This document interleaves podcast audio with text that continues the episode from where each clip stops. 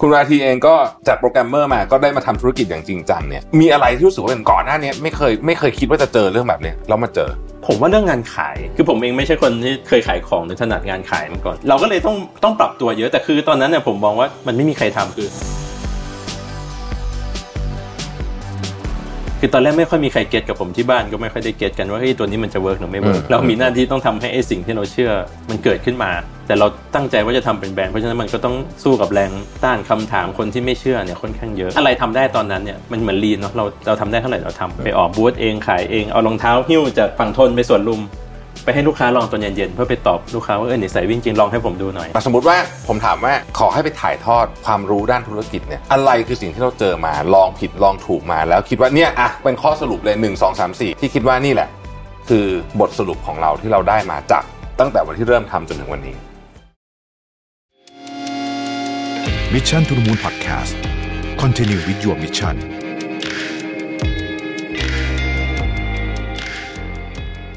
ครั้งแรกกับงาน Mission to the Moon Forum 2023 พบกันวันเสาร์ที่ 27 พฤษภาคมนี้ที่ 3 ย่านมิตรทาวน์ฮอลล์สามารถซื้อบัตรร่วมงานได้แล้ววันนี้ ทาง ZIP Event สวัสดีครับยินดีต้อนรับเข้าสู่ Mission to the Moon Interview นะครับปกติแล้วเวลาเราพูดถึงการเตรียมตัววิ่งมาราธอนหรือออกกำลังกายเนี่ยเราก็ต้อง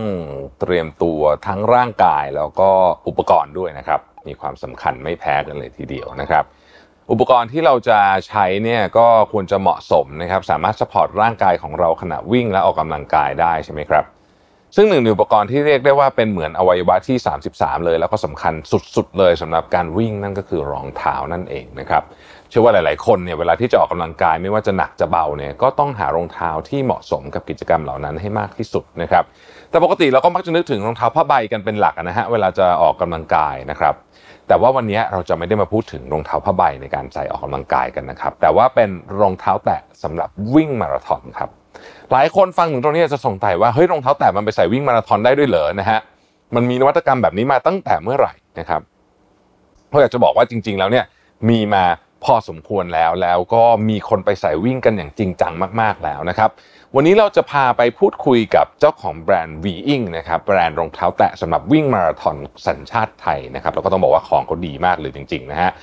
ว่าวันนี้ที่มาที่ไปของแบรนด์เป็นยังไงนะครับ รวมถึงวิธีคิดนะครับของท่านที่เป็นเจ้าของแบรนด์นะครับ คุณวาที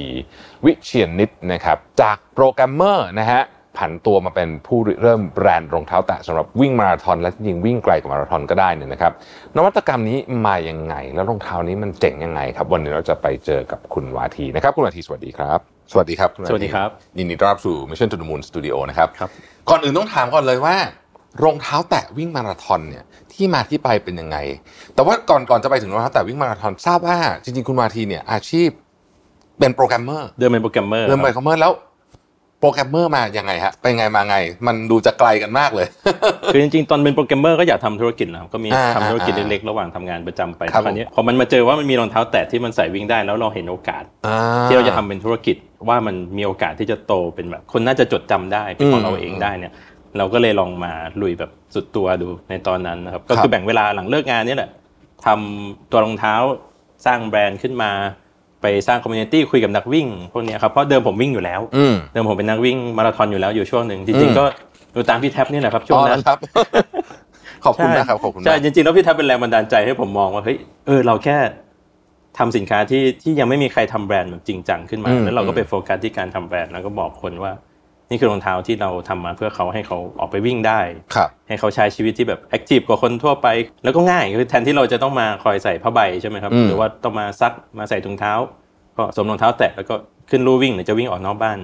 ก็ได้ อยากจะวิ่งเมื่อไหร่ก็ได้วันนั้นที่เราเห็นโอกาสเราก็เลยลองลุยเต็มที่ดูครับ อืมครับเอาเริ่มจากตัวคอนเซปต์ของตัว Product นิดนึงก่อน เพราะว่าหลายท่านอาจจะยังไม่คุ้นเคยกับรองเท้าแตะคือปกติเนี่ยถ้าเกิดคนนึกถึงการวิ่งเนี่ยเราก็มักจะนึกถึงสแตนดาร์ดสุดก็คือรองเท้าผ้าใบ รองเท้าผ้าใบ อ่าทั่วๆไปก็รองเท้าผ้าใบอะไรที่เขาใส่วิ่งกันเนี่ยนะฮะนับวันยิ่งหนาขึ้นหนาขึ้นนะไหมฮะแล้วก็จะมีรองเท้าที่เป็นผมจำภาษาไม่ได้ที่เป็นนิ้วอะ แบร์ฟุต อ่า อ่าเป็นแบบ แบบฟุตแบบฟุตอัน ห นั้น รือ ก็ ว่า อีก เป็น อัน ไฟฟิงเกอร์ก็มี อ่า มันจะมีแบบ ใช่ ไฟ ไห ฟิงเกอร์ด้วย ไฟฟิงเกอร์นะฮะ ใช่ครับ แล้วก็มีรองเท้าแตะ ใช่ แนวคิดต่างกันยังไง คือที่ผ่านมามันจะมีอยู่แล้วคือเรื่องของแบ r e ฟุต อ่า คือเรามองว่าไม่ใส่รองเท้าก็สามารถวิ่งได้ อ๋อไม่ใส่รองเท้าใส่อ่าใช่มีอีกอันนึง แบบ คือไม่ใส่รองเท้า ไม่ใส่อะไรเลย อ่า ใช่ ไม่ใส่ เรา เลย ก็ ไม่ใส่ เท้า ลย เปล่าเขาก็วิ่งกัน อ่าอ่าอ่า แต่เราเราก็ไม่ได้เอ็กซ์ตรีมขนาดนั้นเพราะเคยลองวิ่งด้วยเท้าเปล่ารู้สึกว่าเราเราเจ็บฝ่าเท้า อ่า แล้วเราก็ยังไม่เก่งพอที่จะวิ่ง อืม เราก็เลยมองหาอะไรที่อยู่ตรงกลางเพราะว่าปัญหาของรองเท้าผ้าใบน่าจะเคยเจอคือเรื่องของการบีบหน้าเท้า อ่าใช่ เวลาเราวิ่งนานๆนะครับยิ่งมาราธอนยิ่งสายมาราธอนอย่างพี่แทบน่า ใช่ จะ ใช่ เคย ใช่ มีอาการหลายคนเล็บม่วงนิ้วม่วงต้องถอดเล็บกัน อ่าใช่ใช่ใช่มีมี แต่จริงๆแล้วผ้าใบอะพื้นมันดีแหละเพียงแต่ไอ้ผ้าใบที่เขาดีไซน์มามันเป็นของต่างประเทศมันก็ค่อนข้างแคบใช่ไหมครับ อืม ผมก็เลยมองว่าเอ้ยเราเราไปเจอประสบอุบัติเหตุเองว่าวันที่เราไปวิ่งมาราธอนที่บุรีรัมย์ อืม เราวิ่งไปได้แค่ครึ่งทาง 20 โล แล้วปรากฏบีบจนเราวิ่งต่อไม่ได้ก้าวไม่ออกเลย อืม ก็เลยไปซื้อรองเท้าแตะในเซเว่นใส่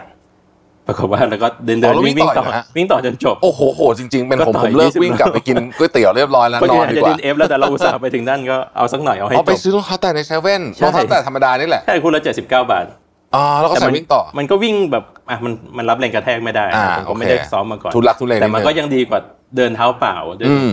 จนจบหลังจากนั้นก็เลยคิดว่าเออถ้าเกิดมันมีรองเท้าที่พื้นหนาขึ้นมา อืม แต่ว่าเปิดโลกแบบเนี้ยมันน่าจะเหมาะกับเรา อืม แล้วก็ไปค้นดูอ๋อมันมีคนที่เอามาขายหรือเอามาใส่กันเยอะอยู่แล้วรองเท้าทั่วๆไปที่มันพื้นหนาหน่อยหลายๆคนก็มาใส่ผมก็ไปเสอบหาหลาย ๆ ยี่ห้อที่มันน่าจะพื้นหนาเราใส่ได้ เอามาแต่มันก็ยังไม่ค่อยถูกใจ ครับ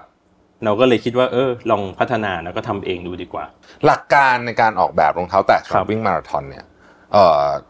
มันต้องยังไงฮะเวลาเราเห็นรองเท้าผ้าใบอ่ะโอ้ ครับ โหรู้สึกเขาแบบ จัดเต็ม โอ้โหมีนะฮะ เทคโนโลยีเต็มไปหมดเลย อะไรแบบ ใช่ มาเต็มที่ไหมแต่รองเท้าแตะเนี่ยมันก็ต้องมีเหมือนกัน เอาจริงๆร อ่ะมันองก็มี เท้า อ่านดีเหมือนกัน แต่ข้อ ใช่ไหม ดีอย่างหนึ่งเลยคือพอมันเป็นชิ้นเดียวมันน้ำหนัก อ่า ข้อได้เปรียบจากผ้าใบคือน้ำหนักเบา โอเค ผ้าใบคู่ อ่ ที่เบาที่สุดก็ประมาณ2ขีด200 กรัม ะสองร้อยกรัม แต่ว่าถ้าเป็นรองเท้าแตะมันเหลือแค่ครึ่งเดียว อืม คือแทบจะไม่มีน้ำหนักนะครับหนึ่ง ครับ สองก็คือว่าด้วยด้วยความที่โฟมมันมีชั้นเดียวเนี่ย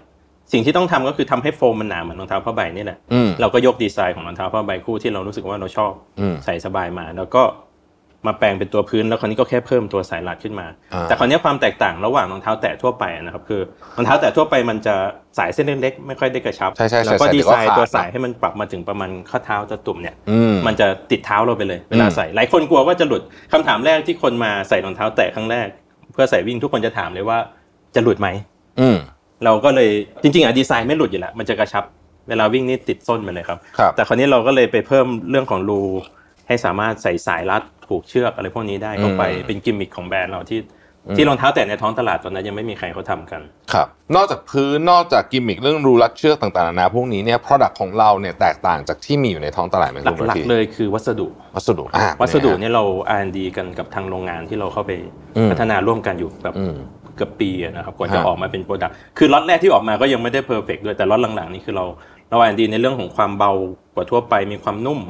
แบบใส่แล้วต้องรู้เลยว่านี่คือความนุ่มแล้วมันต้องไม่ใช่นุ่มธรรมดาคือหลายๆคนอาจจะเจอรองเท้าที่แบบนุ่มมาก นุ่มจน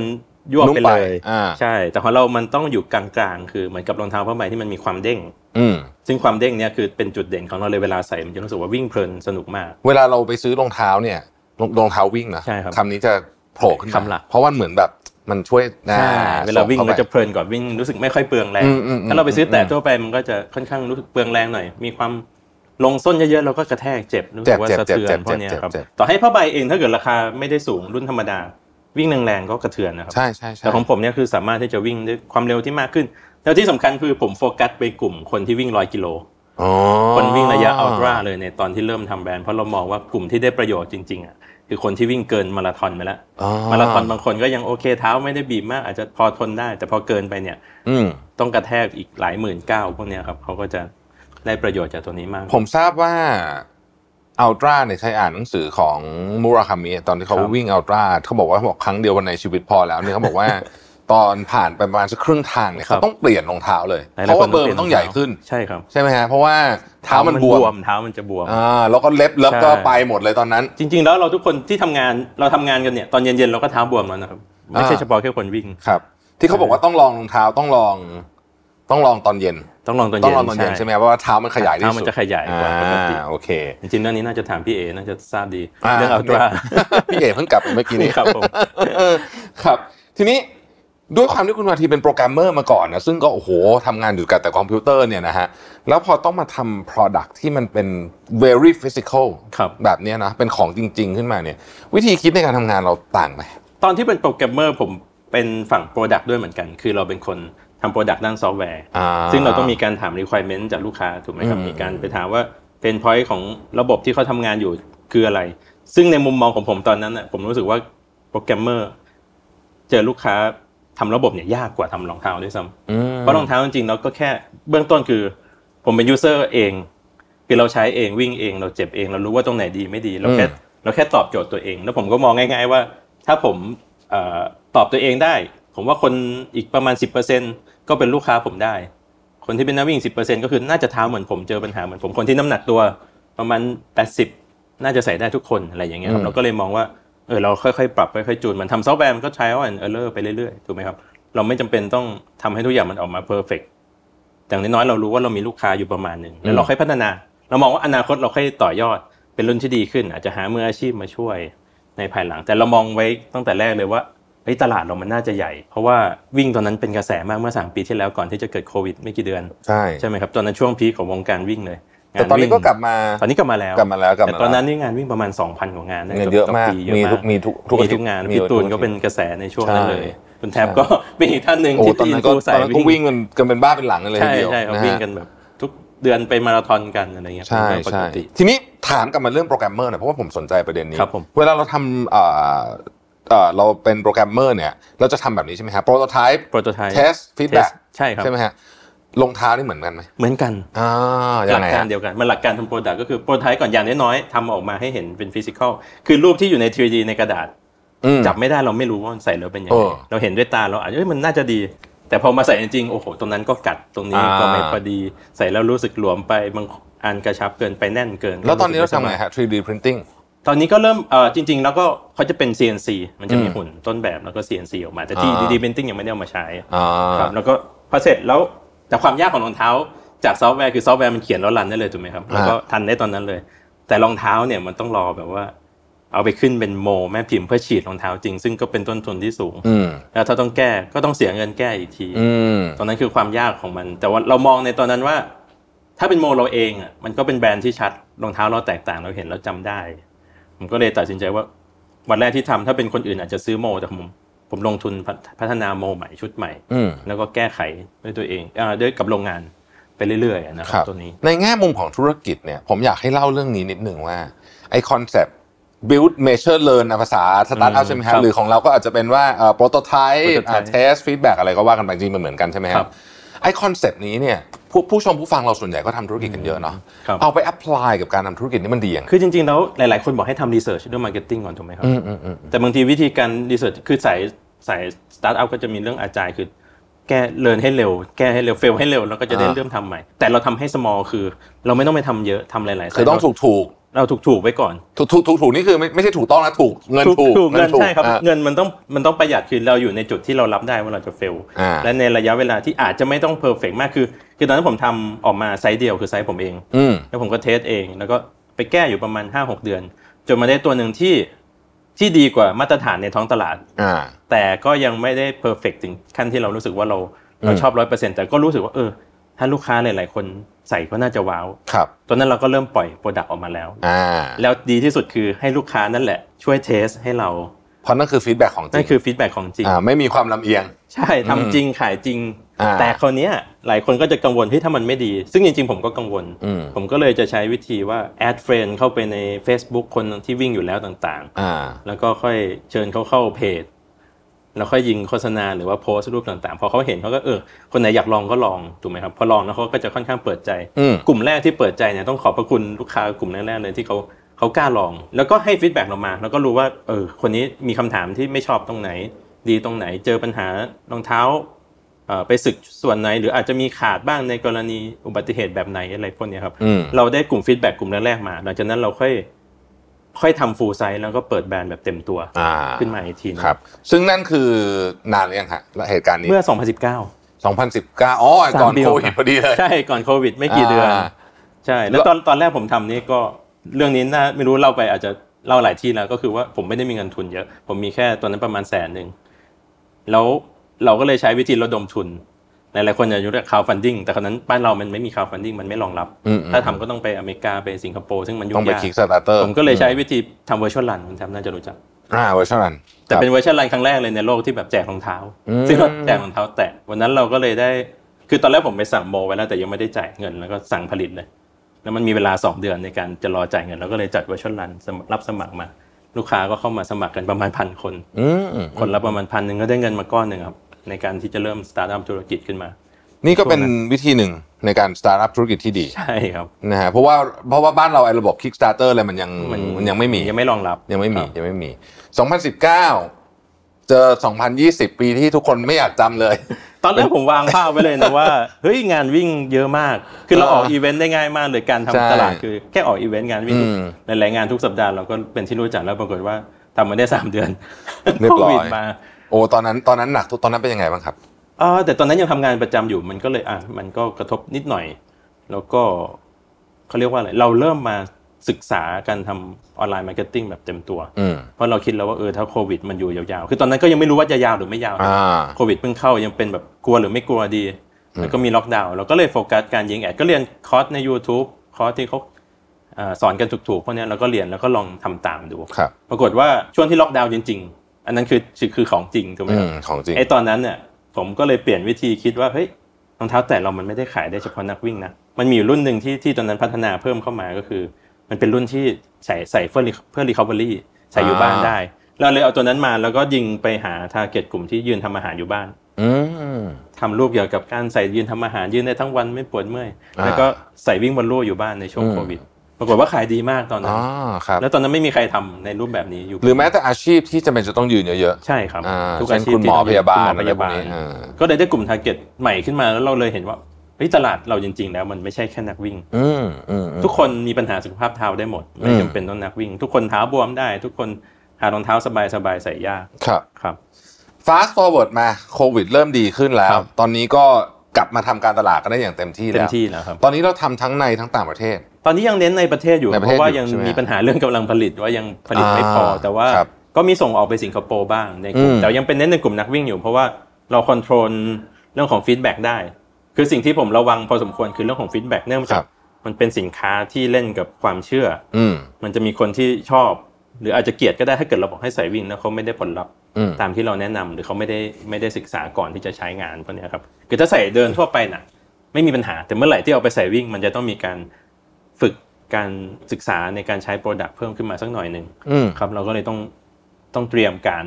เรื่องพวกนี้ไว้ ซึ่งการทำต่างประเทศเราอาจจะยังยังไม่ถนัด แล้วก็ไม่มีเวลาที่จะดูเยอะแต่ก็เตรียมตัวอยู่ครับ ครับ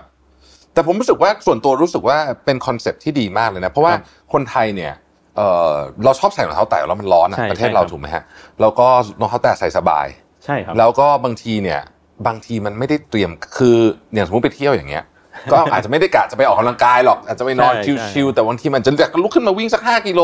ไม่ต้องขนาดมาราธอน ครับ ก็ได้เนี่ย ตอนแรกมันก็เป็น ใส่ได้เลย อาจจะเป็นรูปแบบที่แตะคีบของเราที่มันดูลำลองเกินไปคนก็อาจจะไม่กล้าเอาไปใส่เที่ยว อืม หลังๆผมก็เลยพัฒนารุ่นที่มันใส่ไปเทรคกิ้งใส่เที่ยวใส่กับชุดที่มันแฟชั่นมาก อ่า ขึ้น มีความสวยงามมากขึ้นด้วย หลายๆคนก็ ใช่ไหมฮะ คู่เดียวเที่ยวด้วยใส่วิ่งด้วยตอน คู่เดีย เช้าว ๆก็จ็อกกิ้งก่อนเที่ยวต่อ อืม ไปเดินเที่ยวต่างประเทศก็สามารถเดินได้ทั้งวันเดินสบายอะไรอย่างเงี้ย อ่าก็คือเราจริง ๆ เราโอเคแหละ เรื่องวิ่งก็เป็นสิ่งที่เราเริ่มทำมา แต่ว่า ใช่ ในขณะเดียวกันมันก็พัฒนาต่อไปเป็นเรื่องไลฟ์สไตล์ด้วย ถูกต้อง จะไปใส่เดิน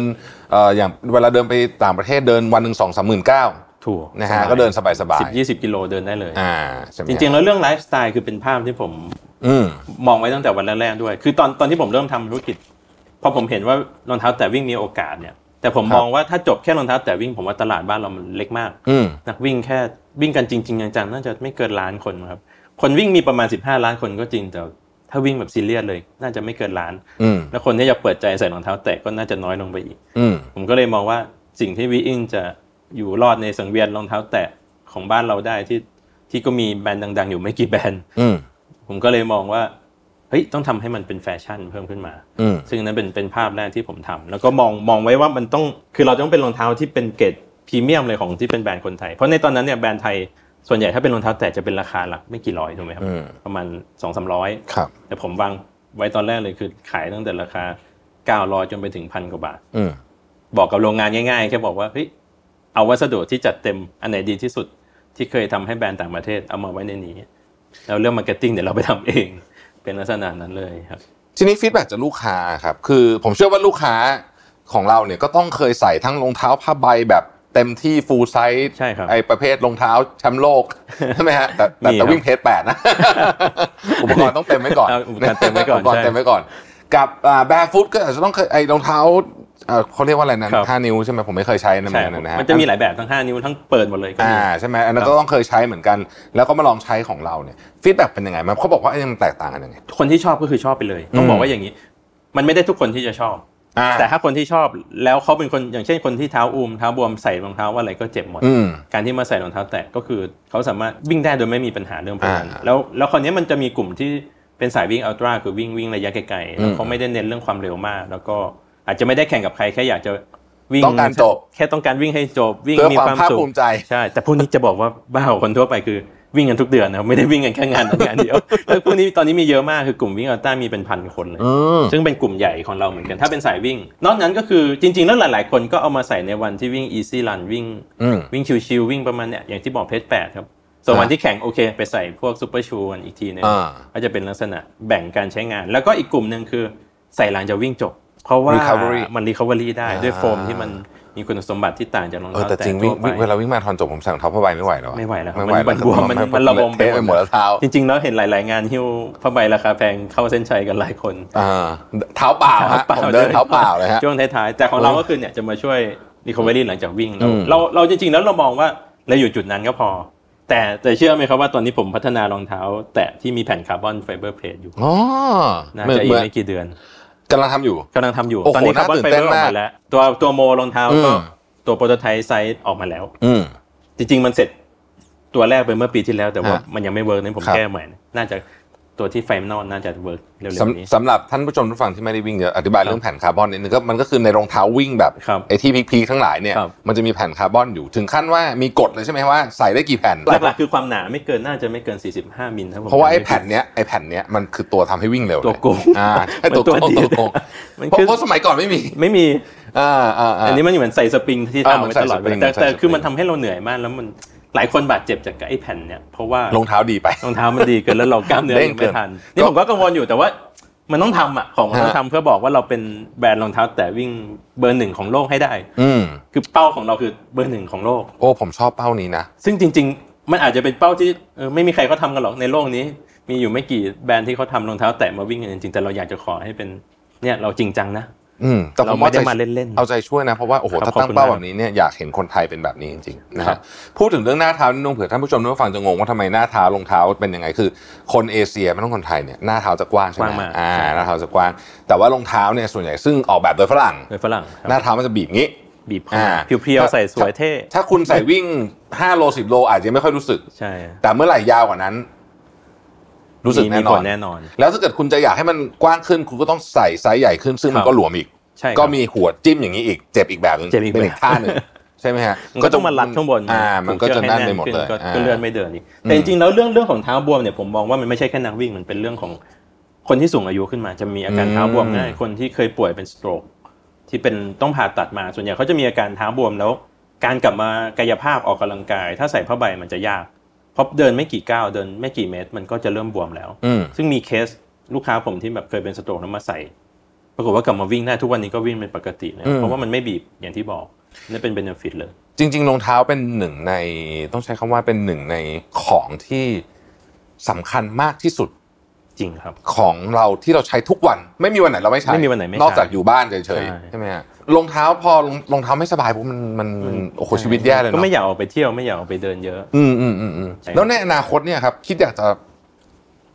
ไปไกลกว่อนรองเท้าแตกไหมฮะคิดไหมแบบเช่นเอ่อผมเห็นที่ญี่ปุ่นเขามีรองเท้าสำหรับคน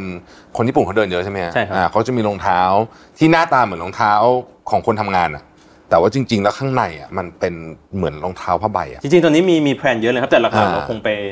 ไปสายแฟชั่นก่อน อ่า เพราะว่าเราอยากให้เป็นที่ยอมรับว่าเอ้ยของเราเราดีจริงๆนะเราเป็นแบรนด์ที่เราตั้งใจทำแล้วเราไม่ใช่แค่ จะมาเซิร์ฟในแค่กลุ่มนักวิ่งเป็นหลัก อ่า แต่เราต้องการที่จะให้ทุกคนเห็น ซึ่งซึ่งผมมองกลับกันว่าถ้าไปเดลี่ไลฟ์สไตล์มันอาจจะต้องแข่งกับแบรนด์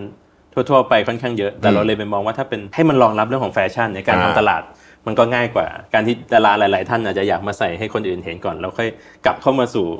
เอ่อคนทั่วไปคือผมสังเกตมาหลายทีแล้วว่า ต่อให้มันจะใส่ไม่สบายขนาดไหน แต่ถ้ามันมีมันเป็นแบรนด์แฟชั่นเป็นแบรนด์ไฮเอ็นทุกคนยอมที่จะเจ็บปวดเพื่อที่จะใส่มัน อืม แต่เราอยากจะมองว่าเฮ้ยเราเป็นรองเท้าที่สบายแต่เป็นแฟชั่นให้ได้ในอีกวันหนึง ก็คืออยากทำรองเท้าแตะที่หน้าตาเป็นแฟชั่นด้วย ใช่ครับ เราก็ใส่สบายมีคุณสมบัติ ใส่สบาย ดั้งเดิมที่เรา ใช่ ตั้งใจไว้ด้วย ใช่ไหมครับ เพราะว่านักวิ่งเนี่ยเราเสิร์ฟตลอดเวลาอยู่แล้ว แต่กลุ่ม อืม คนทั่วไปนี่แหละที่เราอยากจะ อืม มาคอยเสิร์ฟเพราะผมมองว่าคนแบรนด์ในไทยที่จะจริงจังเรื่องของของรองเท้าลำลองแบบเนี้ยผมมองว่า อาจจะยังไม่มีเยอะ ก็มีมีแต่ว่าจะอาจจะอ่ะเสิร์ฟคนกลุ่มใหญ่มากกว่า แต่ถ้าเกิดเป็นเฉพาะทางแบบนี้ยังไม่ค่อยมีเราก็ตั้งเป้าว่าจะเป็นแบรนด์ที่คนไทยทุกคนน่าจะได้รู้จักเร็วๆนี้ แล้วก็ได้ออกต่างประเทศอย่างที่บอกครับ ครับ ตอนนี้ก็เริ่มมีแคนาดาเริ่มมีอะไรติดต่อมานะพวกเป็น อืม พวกที่เป็นหมอ ครับ หมอด้านเอ่อเกี่ยวกับเท้าพวกเนี้ย อ่า พวกนี้เข้ามาพอเดียทริสพวกนี้ เพราะว่าจริงๆ ผมคิดว่าตลาดนี้ใหญ่มากนะ ใหญ่ ต มาก ลาดนี้ใหญ่มากเอ่อถ้าถ้าไม่ต้องพูดถึงวิ่งมีที่บอกว่าเป็นสำหรับคนที่ยืนทำงานนะซึ่งมีอาชีพที่ยืนทำงานเยอะมากเลยเนี่ย เนี่ยรุ่นใหม่กำลังออกเลยครับเป็นรุ่นแบบปิดหัวพวกเนี้ย สำหรับยืนทำงาน ยืนทำงาน อ่าคุณ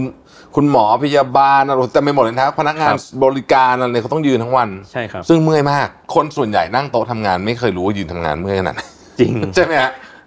การการยืนเกิน 2 ชั่วโมงนี้เริ่มเริ่มเห็นผล อ่า เวลาผมไปยืนขายของก็จะรู้สึกได้ว่าถ้าใส่รองเท้าอื่น ค่อนข้าง แล้วมันจะเกี่ยวกับเรื่องสรีระ สรีระด้วย อ่า เพราะว่ารองเท้าเราก็จะดีไซน์ให้มันมีความเชิดขึ้นคันนี้ยมันก็จะทำให้เราหลังต้องยืนแบบอาจจะต้อง อืม ลีนลีนฟอร์เวิร์ดมันก็ ไม่งั้นเราจะ ตขึ้ หลัง ไม่งั้นเราจะหลังคล่อมเราต้องปรับตัวนั้นรองเท้าช่วยได้ เป็น เรื่อง เรื่องที่น่าแปลกใจว่ารองเท้าช่วยได้หลายคนอาจจะไม่ทราบ อืม ครับ ฮะ เป็นการลงทุนไม่กี่อย่าง เช่นอาที่นอนรองเท้าเป็นอะไรที่เราควรลงทุน ใช่ จริงๆแว่น จ ตา ริงๆเด็ก ๆ ก็เหมือนกันนะ เด็ก ๆ ก็จะมีปัญหาบางคนก็จะขาโก่งขาอะไรพวกนี้ก็เกี่ยวกับรองเท้า จริงๆ เห มัน กั ส่วนหนึ่งก็กรรมพันธุ์นะครับ อืม แต่การใส่รองเท้าบางอย่างก็อาจจะแต่หลักๆ เข้าใจว่ากรรมพันธุ์มีส่วน อืม รองเท้า มอืม ที่ไม่พอดีด้วย ครับ แต่เราก็พัฒนารองเท้าสำหรับเด็กด้วยนะครับตอนนี้ อืม เดี๋ยวจะมีครอบคลุมเลย ตั้งแต่เด็กสามขวบไปจนถึงผู้ใหญ่เราจะมีครบเลย ก็คือเราก็โฟกัสมากแหละในตัว Product แต่ว่าอาจจะมี variety หน่อยว าไร สำห ตี้ รับ เราค่อนข้างเยอะ ลูกค้าแต่ละก ใช่ ลุ่ม ใช่ ใช่ไหม เพราะ ฮะ ส่วนใหญ่จริง ๆ แล้ว แต่จะบอกว่าผมไม่ได้อ่านดีโปรดักต์ในในเชิงของของนี้ของลูกค้านะเพราะว่าลูกค้าจะเป็นคนมาบอกเอง ส่วนใหญ่เราฟังจากลูกค้าหลาย ๆ คน ถ้าเกิดเริ่มหนาวหูขึ้นเรื่อย ๆ หลายกลุ่มมาจากหลายชแนลพูดซ้ำๆกันเราก็จะ อืม เริ่มเริ่มมุมมองว่าเอ้ยลองพัฒนา ครับ แล้วก็ใช้วิธีถามลูกค้าโดยการที่ผมโพสต์ลงไปในเพจเลยโพสต์ใน Facebook ส่วนตัว ผมโชคดีตรงที่ว่า ผมทำคอนเทนต์ในเพจกับ Facebook ส่วนตัวเนี่ยค่อนข้างสนิทกับลูกค้าและลูกค้าชอบมาให้ฟีดแบ็ก อืม เวลาโพสต์อะไรไปคนก็จะมาคอมเมนต์แบบหลายร้อยคน ว่าอยากได้แบบไหนอยากจะได้สีอะไรพวกเนี้ยครับก็เลยทำเซอร์เวยได้ตรงทางเกตหน่อยที่ผ่านมาครับ ครับ พูดถึง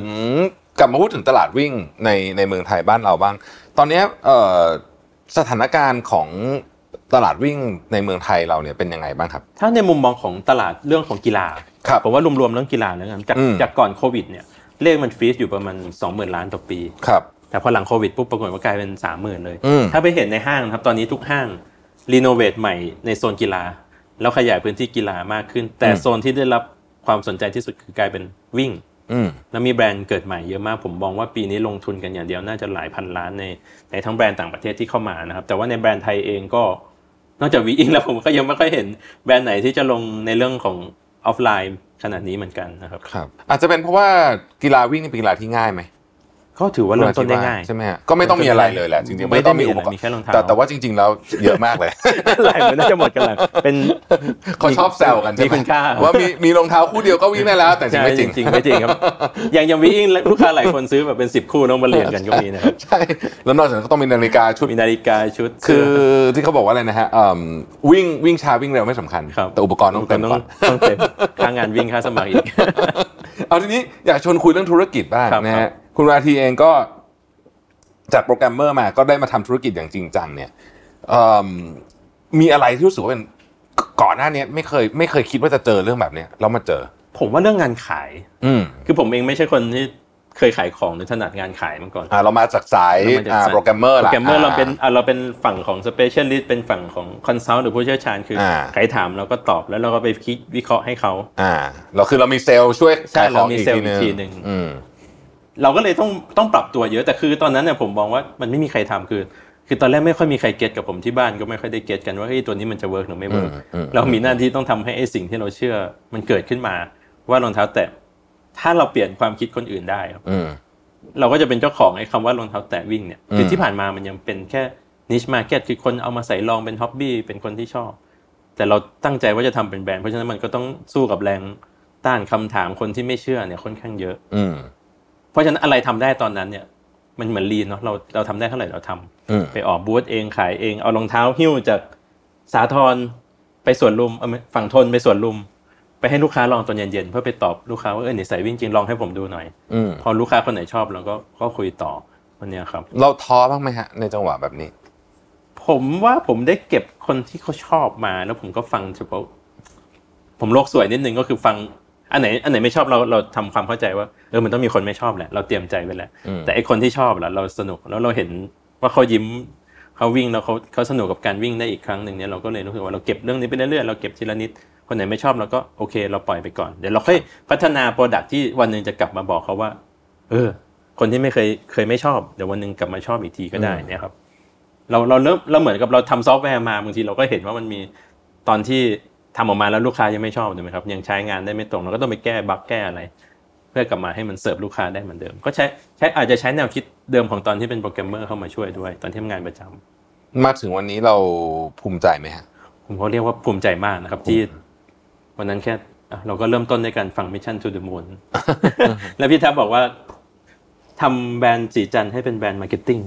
จากวันที่เป็นโรงงานมาทำมาร์เก็ตติ้งผมก็เลยโฟกัสแต่ทำมาร์เก็ตติ้งจากที่เราไม่เคยทำแต่เราคิดว่าเออมันน่าจะทำได้แหละ คงไม่ได้ยากขนาดแล้วก็มั่วๆมา จนวันนี้มันมีแต่ตอนแรกบอกใครไปก็ไม่ค่อยเชื่อ แต่คราวนี้ทุกคนก็ก็เชื่อกัน แล้วก็ให้ความสนใจ ถามว่าภูมิใจไหมก็ภูมิใจ แต่ก็ยังคิดว่ายังต้องไปอีกมากกว่านี้ครับ อืม เพราะยังมีอีกหลายคนตอนนี้น่าจะรู้จักกันแค่ไม่ถึง10%ของคนไทย อืมยังมีอะไรให้ทำอีกเยอะน ยังมีอะไรให้ ผว่า ทำอีกเยอะ น จ แล้ว ริงๆยัง ก็ ยังมีหลายด้านมากที่เรายังไม่ได้ทำเลยแล้วก็ทำกัน อ่า ง่ายๆ เราไม่ได้แบบมีโปรดักชันมาร์เก็ตติ้งแล้วก็ทำอินเฮ้าส์คิดกันเอง อืม คิดว่านักวิ่งอยากรู้อะไรแล้วก็ใส่ใส่เข้าไปครับพูดสื่อสารออกไปง่ายๆ ไม่ได้ไม่ได้ต้องมีโปรดักชันผมก็ทำในมือถือ โพสต์ลง Facebook แล้วก็ยิงออกไปยิงแอดง่ายๆพวกเนี้ยครับ พอมาทำธุรกิจเนี่ยครับ สิ่งที่เราได้เรียนรู้ตกตะกอนมาสมมติว่า ผมถามว่าอ่ะขอให้ไปถ่ายทอดความรู้ด้านธุรกิจเนี่ย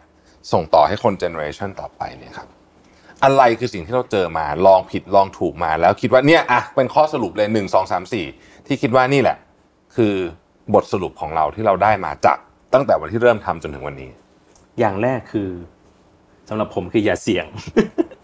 จะเสี่ยงจนเกินไป อย่าอย่าเสี่ยงจนเกินไปคือจริง ๆ แล้วมันเหมือนกับผมเสี่ยงมากเลยนะ อ่า ที่ทำอะไร ๆๆก็ฟังดูเสี่ยงนะก็ ใช่ ฟั ครับ ดูเสี่ยงอยู่ แต่ นะ ก็ ฮะ จริง ๆ แล้วเนี่ยผมทำการบ้านหนักมาก อืม ในระหว่างที่ผมผมเก็ตว่าไอเนี่ยมันน่าจะเป็นไปได้สูงเนี่ยคือจริง ๆ มันมีไอเดียผมเกิดมาก่อนจะรองเท้าแต่วิ่งผมทำคิดจะทำหลายอย่างมาก แต่พอผมไปลงเรื่องของการรีเสิร์ช R&D ทำ BC เอ่อ BMC พวกโมเดลทั้งหลายออกมา แล้วมันปรากฏว่าเออมันมันยังไม่ได้ อืม แต่ด้วยรองเท้าแตะพอเราเห็นทุก ๆ ด้านเราเอาตัวเลขมานั่งวิเคราะห์ แล้วลองบอกว่าเฮ้ยต่อให้เจ็บมันก็คงเจ็บไม่กี่แสน แต่ถ้ามันได้มันมีโอกาสที่จะทำได้อีกเยอะมาก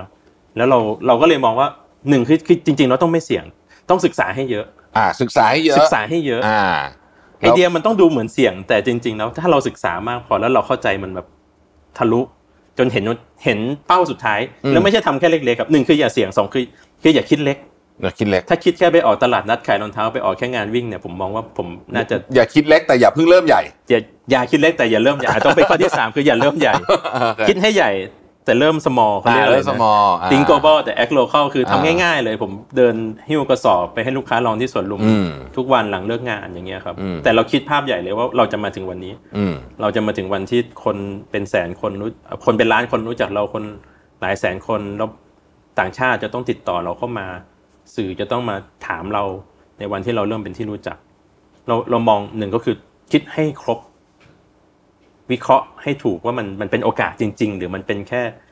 ของที่คนสนใจแบบชั่วคราว อืม นะครับสองก็คือคิดให้ใหญ่เขา คิดให้ใหญ่ คิดให้ใหญ่เห็น ผมวางเป้าเป็นระดับโลกให้ได้ ต้องมองให้เห็นว่าเออมันมีโอกาสที่จะต่อยอด แต่ถามว่าไปยังไงระหว่างทางอาจจะไม่รู้หรอก แต่เราค่อยๆ connect the dot ไปใช่ไหมครับ อืม แล้วสามก็คือว่า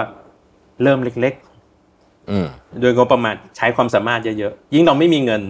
มันทำให้เราใช้สมองแบบว่าทะลุทะลวงมาก เราจะได้ผลลัพธ์ที่เหนือกว่า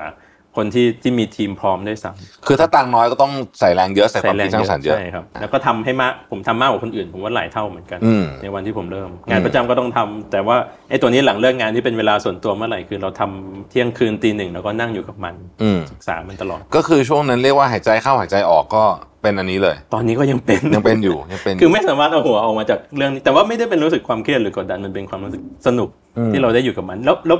ผมก็โชคดีตรงที่ที่ผมรู้สึกสนุกกับมันเรารู้สึกว่าเราเราสามารถแนะนำมันได้อย่างร้อยเปอร์เซนโดยที่เราไม่ต้องไปโกหกใครหรือต้องไปพุชขายใคร อืม เราแค่แนะนำในสิ่งที่เราใช้กับเราแล้วเราดี แล้วเราใช้กับครอบครัวตระกูลผม 30 40 คนญาติญาติๆก็ใส่รองเท้าของผมอยู่เวลารวมกันก็เออทุกคนก็ใส่ของผมอย่างเงี้ยครับมันมันเลยทำให้เราแนะนำสินค้าเราได้อย่างแบบเต็มภาคภูมิเนาะ โอ้แต่ผมสนใจเรื่องนี้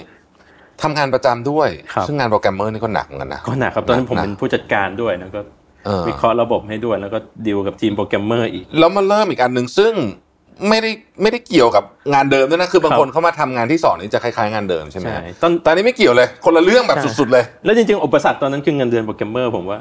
มันดี อืม ตอนนั้นนี่ผมว่าเป็นอุปสรรคมากกว่าเรื่องของความยากอีก ใช่มันเป็นความเสียดาย เออมัน ใช่ไห ดีอยู่แล้วด้วย มั ระดับ จะ หนึ่ง โอ้โห อะไรอย่างเงี้ย มันก็มีความเสี่ยงเหมือนกันนะ ใช่ จะไปทิ้ง ใช่ เงินเดือนเยอะๆใช่ไหมฮะออ แต่เรารู้สึกว่าเออเราทำอะไรได้ มันมีความอึดอัดผมผมโชคดีว่าในช่วงช่วงที่ทำโปรแกรมเมอร์มันมีความเครียดบางอย่างที่ แต่ไอ้ตอนทำคู่กันเนี่ย มันเอาคือคือผมว่าเชื่อหลายคนอยากรู้อะว่าทำยังไงให้ไหวอะไม่ไม่ไม่ไม่เข้าโรงพยาบาลไปซะก่อนเหรอหรือยังไงฮะหรือมีเข้าโรงพยาบาล ผมผมมองว่าบางบางที คือคือในโมเมนต์ของตอนนั้นนะคือเราอาจจะงานประจำมันรู้สึกสำหรับผมมันคือมันไม่ได้อิสระมันมีความ อืมแต่มันก็ต้องทำนะ ต้องทำเพื่ ก็ อ ต้อง เพื่อเรียนอาชีพ มันก็นาน มันมัน ด้วย มีความดิเพนขึ้นอยู่กับแผนกอื่นๆฝ่ายอื่น อ่า ๆ ในการที่จะ อ่า ตัดสินใจแล้วเราเราเราเริ่มเข้าใจตัวเองว่าเฮ้ยเราเราอยากจะควบคุมบางอย่างได้ บางอย่างเราต้องรออนุมัติรออะไรถูกไหมครับ ถึงเราจะมีไอเดียบางอย่าง แต่เราก็ต้องรออนุมัติ หรือเราไม่กล้าตัดสินใจที่จะใช้งบประมาณอะไรเงี้ยเรายังไม่ได้เก่งพอในจุดนั้นด้วยโชคดีว่าเรายังไม่เก่งจนเกินไปที่จะทำให้เกิดผลลัพธ์แบบบิ๊กเชนได้ แต่เรามาเจอตัวนี้ก่อนที่เรา เราสามารถที่จะเป็นอิสระจากทุกอย่างเราสามารถเลือกได้ว่าเราจะทำอะไรกับสิ่งที่เราเราเห็นแล้วก็โฟกัสมันได้เต็มที่ มันเลยกลายเป็นเหมือนกับปกติถ้าเกิดผมไม่ทำอันเนี้ยผมก็เล่นเกม มันคือมันคือเวลาพอๆกันแล้วกันเอาอย่างนี้แล้วกัน อ๋อ มันคือ โอเค เวลา โอเค เดียวกันกับการ อ่า เล่นเกมกับการไปเล่นสนุกทั่วๆไป ก็ อืม ก็เปลี่ยนเวลาตัวนั้นเนี่ยที่สี่ห้าชั่วโมงโอเค เรามาโฟกัสกับตัวนี้แทนศึกษาอ่านดูมิชชั่นทุดมูลดูพวกเนี้ยครับ แล้วก็เก็บเล็กผสมน้อยมา นานไหมฮะ คู่กันเนี่ยนานไหม โอ้ปีปีกว่าเลยนะครับ อืม คือประมาณปีกว่า ใช่ครับ ประมาณปีกา แล้วจุดไหนที่บอกว่าโอเค เราพร้อมละ ผมพูดได้ไหมเนี่ย จริงๆแล้วผม เอาเท่าที่ได้เท่าที่ได้ จริงๆแล้วผมถูกเชิญออก อ๋อโอเคบางเป็นจังหวะชีวิตพอดี ช่วง เป็น นั้น จังหวะชีวิตพอดีคืออา คือด้วย โค ด้วย วิดด้วย ด้วยโควิดด้วยสองคือเราเริ่มเริ่มลอดโฟกัสเพราะเราเริ่มอ่ะมันเริ่มมีทางเลือกเนาะ อืม อันนี้ต้องแต่ก็ต้องขอบพระคุณเจ้านายที่เมตตาเราแล้วกันว่าเออเห็นเราทำตัวนี้ได้ดีเขาก็เลยว่าเออให้เราไปโฟกัสตัวนี้ดีกว่า อืม เพราะในงานประจำเราก็อาจจะเริ่มเริ่มหลุดหลุดๆนิดนึงอะครับ อืมอืมอืม ใช่ ครับอืมก็เข้าใจได้ก็เข้าใจได้ ก็ พ เข้าใจ อนึก ใช่ครัภาบพออกนะฮะทีนี้วันนี้ก็มาผมว่ามามาได้ไกลละนะฮะแล้วก็เริ่มเป็นที่รู้จักเริ่มเป็นที่พูดถึงนะครับคือคือพอมองวิชั่นแล้วเนี่ยผมเริ่มเห็นแล้วว่าจริง ๆ อยากเป็นอะไร แล้วก็รู้สึกว่าเออเฮ้ยตลาดนี้มันยังไปได้อีกเยอะ อยากให้สรุปครับผมว่าเอิ่มอยากจะฝากอะไรถึง แฟนๆ ของแบรนด์วีอิงและสำคัญกว่านั้นคือ คนที่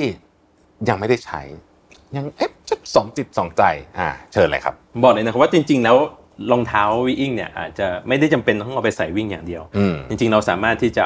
เอาไปใส่เอ่อเอาไปให้คุณพ่อคุณแม่ คนที่มีปัญหาเรองสุขภาพเท้าใส่ในชีวิตประจำวันก็ที่สามารถที่จะเอ่อเอาไปใช้ชีวิตอย่างแอคทีฟมากขึ้น สามารถเดินได้มากขึ้นนะครับแทนที่เราจะต้องมาคอยใส่รองเท้าผ้าใบแล้วไปออกกำลังกายเราง่าย ๆ ในแต่ละวันเราก็แค่ใส่รองเท้า แต่เราไปเดินหน้าหมู่บ้านสัก 3-4 กิโลเราก็ได้สุขภาพที่ดีขึ้นแล้วครับ อืม เปลี่ยนการมอบสุขภาพที่ดีอย่างช่วงสงกรารที่ผ่านมา หรือว่าจะเป็นช่วงปีใหม่เราเป็นมอบรองเท้าแตะเพื่อมอบสุขภาพที่ดีให้กับคนที่รักก็ได้ครับ ครับโอ้เป็นการสรุปที่ยอดเยี่ยมมากเลยนะครับ วันนี้ขอบคุณคุณวาทีมากเลยนะครับ ที่มาที่ Mission to the Moon Studio ของเรานะครับ ขอบคุณมากนะครับ ขอบพระคุณครับ สวัสดีครับสำหรับวันนี้นะครับต้องขอขอบคุณคุณวาทีวิเชยนนิตนะครับเจ้าของแบรนด์วีอิงเป็นอย่างยิ่งเลยนะครับแบรนด์รองเท้าแตะสำหรับวิ่งมาราธอนสัญชาติไทยที่มาร่วมแชร์ความรู้เกี่ยวกับการวิ่งมาราธอนนะครับโดยการสวมใส่รองเท้าแตะนะครับแล้วก็ไม่ใช่แค่วิ่งมาราธอนนะเอาไปทำอย่างอื่นได้ อีกหลาย ๆ อย่างเลยนะครับไม่ว่าจะเป็นสำหรับ คนที่ต้องยืนเยอะๆนะครับสำหรับผู้สูงอายุที่ต้องการการซัพพอร์ตเป็นพิเศษ หรือแม้แต่กระทั่งสำหรับแฟชั่นก็ตามต้องคอยติดตามแบรนด์นี้ไว้ให้ดี ๆ เลยนะครับ และเป้าหมายใหญ่สำหรับการเป็นแบรนด์ระดับโลกเนี่ยผมเอาใจช่วยอย่างมาก ถ้าทำได้จริง ๆ เชื่อว่าทำได้เนี่ยนะฮะจะเป็นความภาคภูมิใจของประเทศไทยอย่างมากเลย ซึ่งนอกจากเราจะได้เรียนรู้เกี่ยวกับเทรนด์การวิ่งแล้วเนี่ยนะครับเชื่อว่าผู้ฟังผู้ชมหลาย ๆ ท่านเนี่ยนะครับก็ได้ยัง ได้ประสบการณ์เกี่ยววิธีคิดเรื่องการทำธุรกิจด้วยนะฮะว่าเอ้ยทำธุรกิจเนี่ยมันทำยังไงนะฮะแล้วมันมีแนวคิดอะไรยังไงที่สามารถนำไปปรับใช้กับธุรกิจของเราได้ด้วยนะครับสำหรับวันนี้ขอบคุณทุกท่านที่ติดตามนะครับ และเป็นกำลังใจให้วีอิงด้วยนะครับ ขอบคุณและสวัสดีครับ มิชชั่นทุ h มูลพอดแคสต์คอนเทนิววิดีโอมิชชั่น